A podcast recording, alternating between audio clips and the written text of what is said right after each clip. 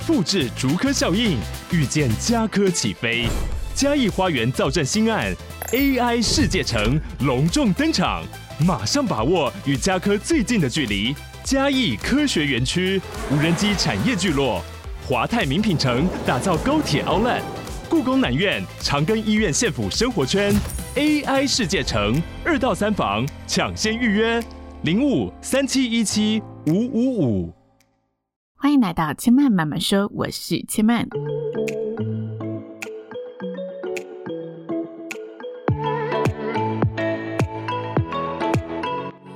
目前频道在 Apple Podcasts、Spotify、KKBox 以及 Google Podcasts 都听得到。喜欢的朋友，欢迎帮千嫚订阅并留言评论，让更多人可以认识千嫚慢慢说喽。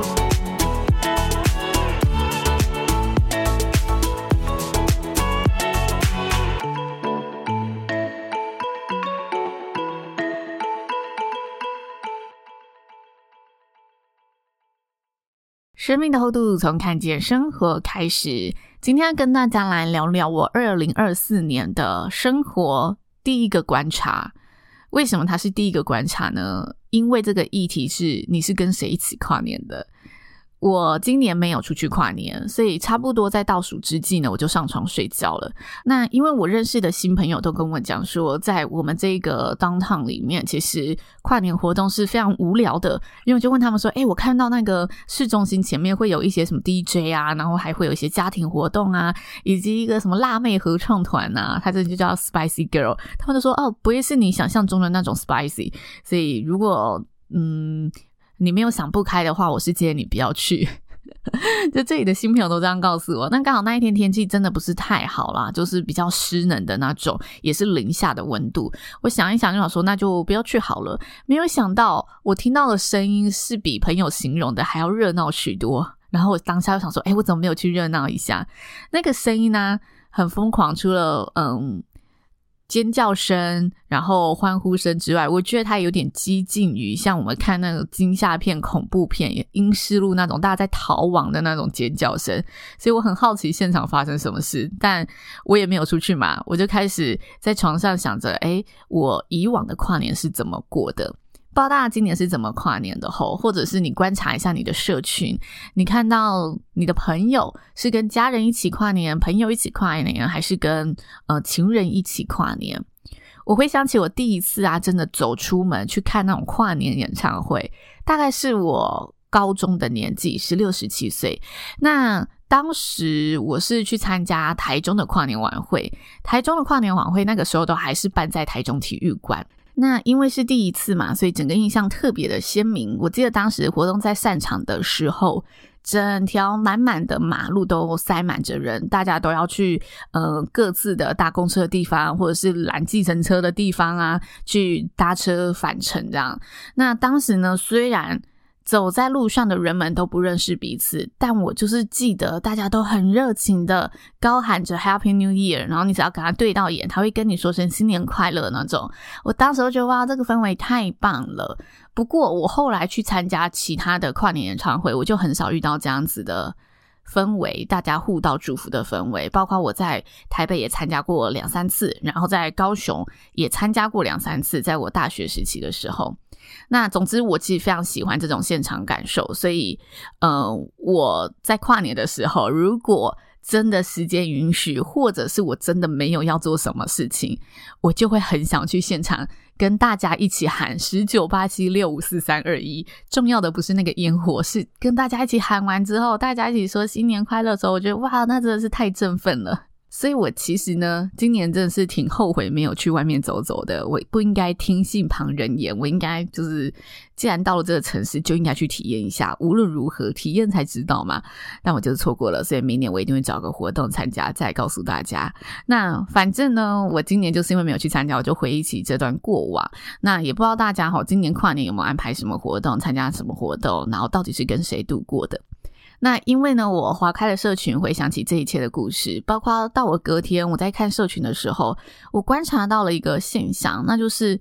人们在不同年纪的时候，一起跨年的对象也会有很明显的变化。就像是呢，我觉得大概在十八、二十出岁的族群，哈，大家都还是三五好友成群去看演唱会啊，或者大家一起去呃相聚，选择一个朋友的家，然后在家里开那种呃倒数派对。就像我有另外一个在加拿大的账号，然后我这个账号就是专 for 这里的同学，主要是英文沟通为主。我就发现哇，那个同学的版面。每个都是嗯，去外面参加什么夜店 party，不然就是在家里喝 shot 一起干杯这样子。但当我转换到我自己的社群里面，可能会比较多是三十前后的朋友，我就可以明显感受到哦，二十到三十岁的朋友，嗯，有一半可能跟朋友度过，那有另外一半，如果他已经有了小 baby。三十出岁差不多的小 baby 都是比较，呃，还需要照顾的时候，他们就会选择在家里度过。那我看着看着，就突然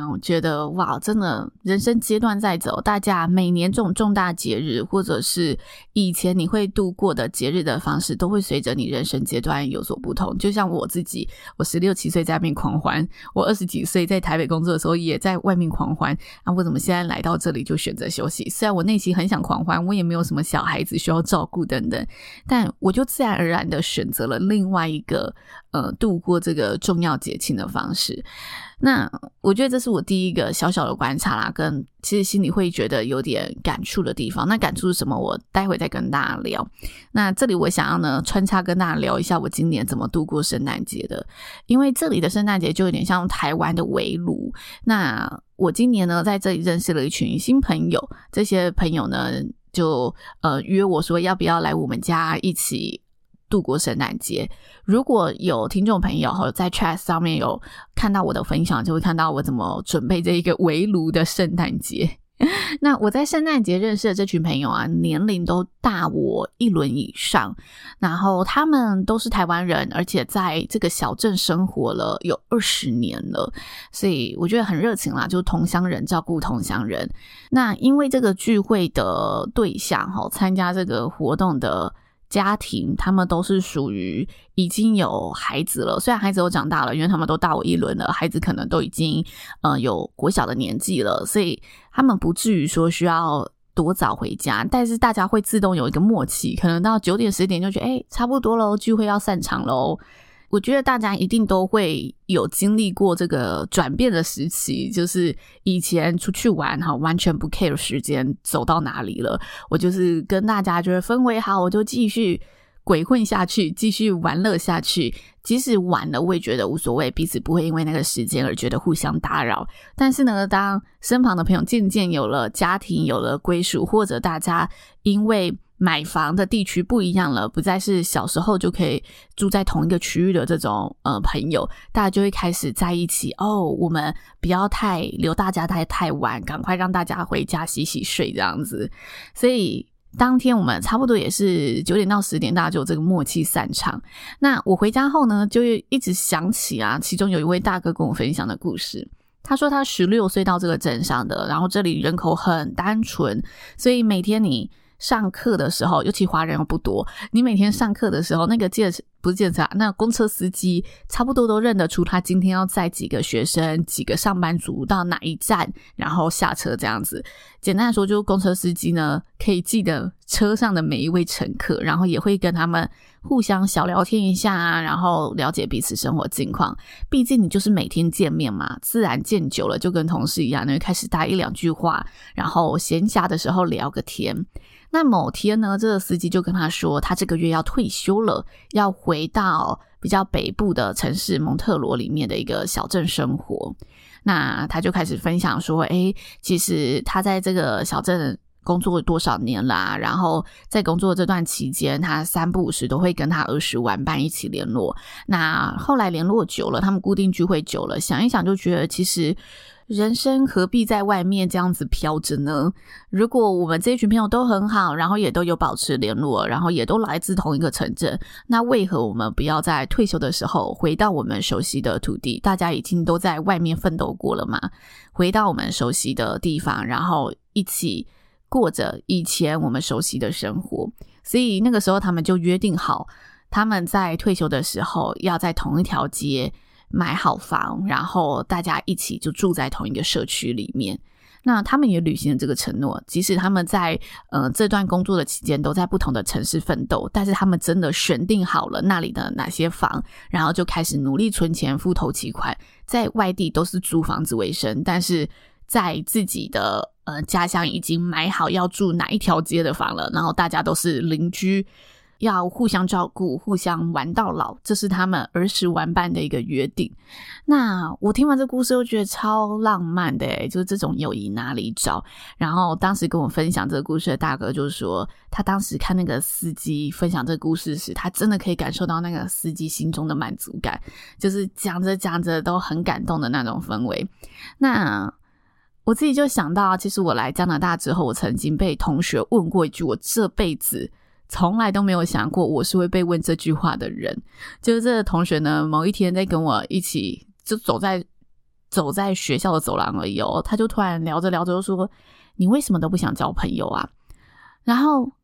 我心里就一惊，想说：“哦，原来我也有释放出我不想交朋友的讯息哦。如果有的话，真的有点糟糕诶，但一定有，所以 我身旁的同学才会问我这个问题嘛。然后我回来就反思这个问题，就想说：我明明心里也是渴望有新朋友的，为什么我会对我身旁的这群同学释放出这种讯息？”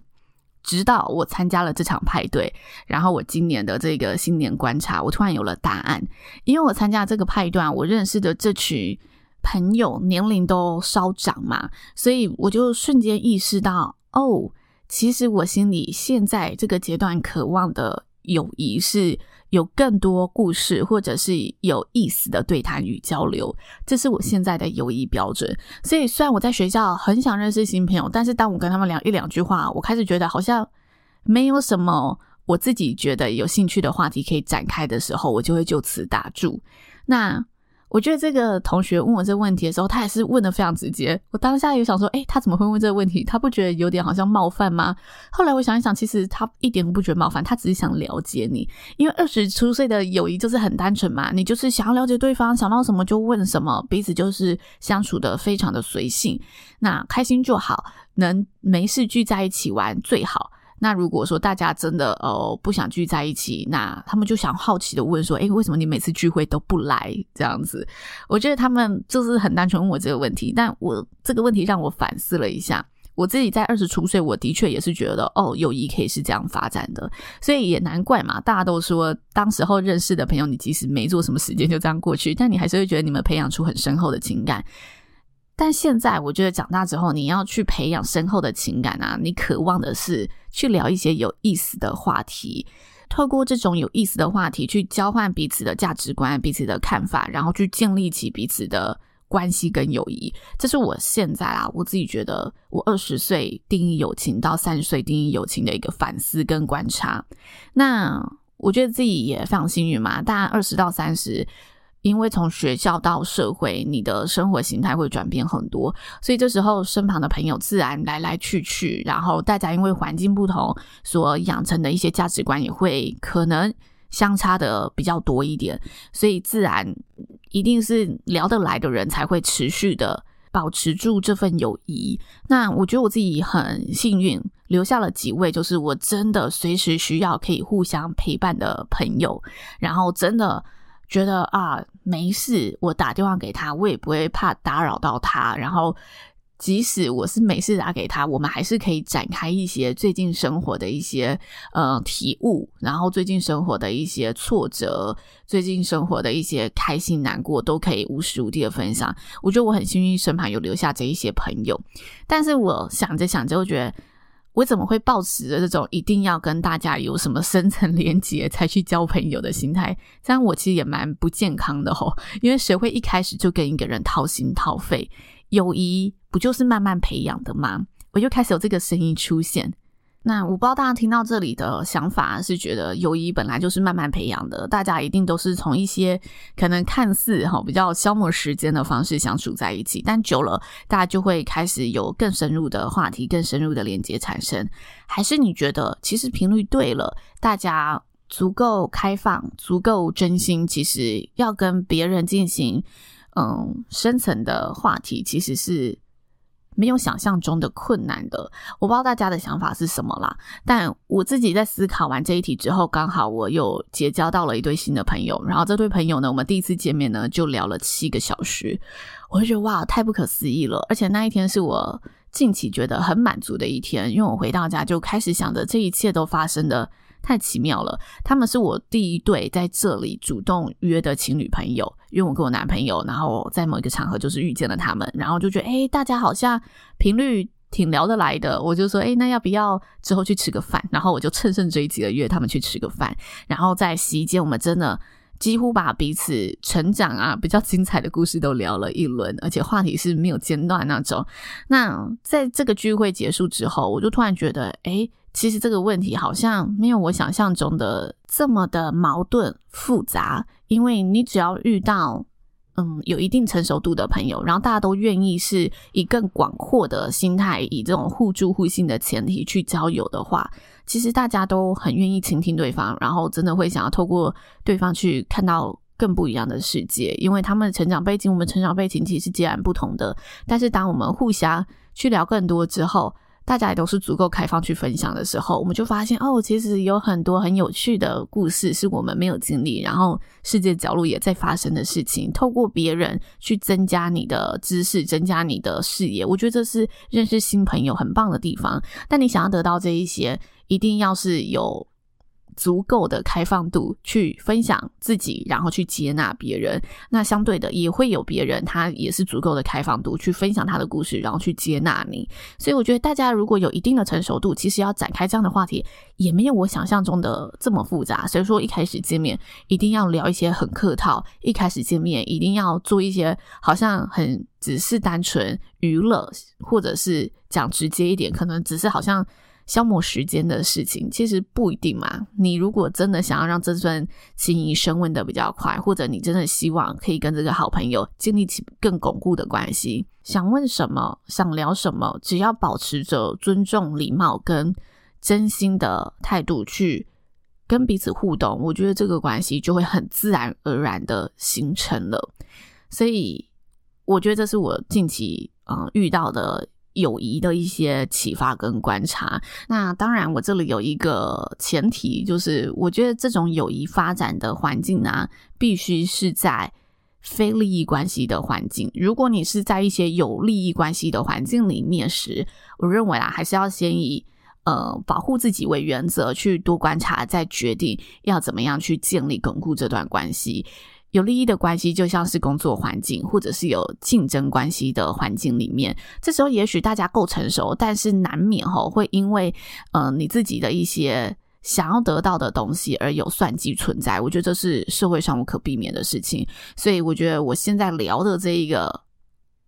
起始点是建立在大家是在非利益的关系里面。那刚好我很幸运，我这两年的生活比较单纯，所以我可以很轻易的去结交到这样非利益关系的朋友。然后也因为现在的人生阶段啦，我觉得让我重新去思考后，我如果刚好空下这两年，我想要建立起的友谊是怎么样的友谊？必须说，因为个人结案，你很少有机会真的去跟大家深度交流，因为你去外面认识的厂商。他们无论是团队还是个人接案，你们就是在工作环境里面认识的。如果一开始跟大家掏心掏肺聊太多，你也会担心对方怎么看你，然后会担心，诶，下一次再见面的时候，他会不会呃对他来说是一种困扰？有时候你太热情是一种困扰嘛。所以我就觉得，嗯，对，的确，在过去我自己的生活形态里面，友谊这段我很幸运的留存到了一群，但是我也很可惜没有办法再去。更拓展展开，我真的很想要纯粹得到的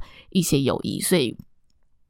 嗯，最近的这一些连环提跟观察，让我重新思考这件事情。我想要建立什么样的友谊，认识什么样的朋友？那最终我得出的结论是，我希望在接下来这两年，我可以主动的去串联，寻找愿意跟我建立深层连接的朋友，然后愿意互助互信、讨论未来人生的朋友。